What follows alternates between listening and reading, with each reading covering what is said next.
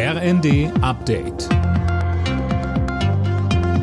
Stündlich neu. Auf den Punkt informiert. Ich bin Laura Mikus.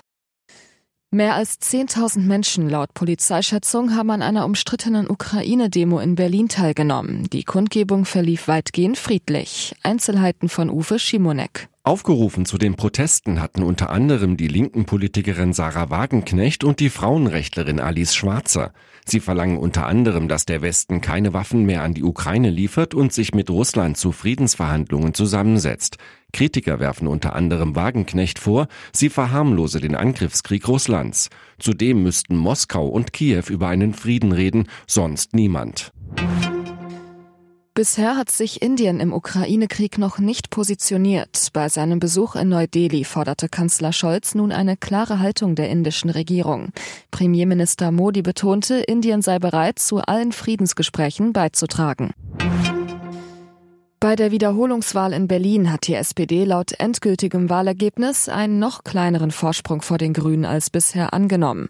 Das berichten mehrere Medien. Demnach hat die SPD 53 Stimmen mehr bekommen als die Grünen. Bisher war die Rede von 105 Stimmen gewesen.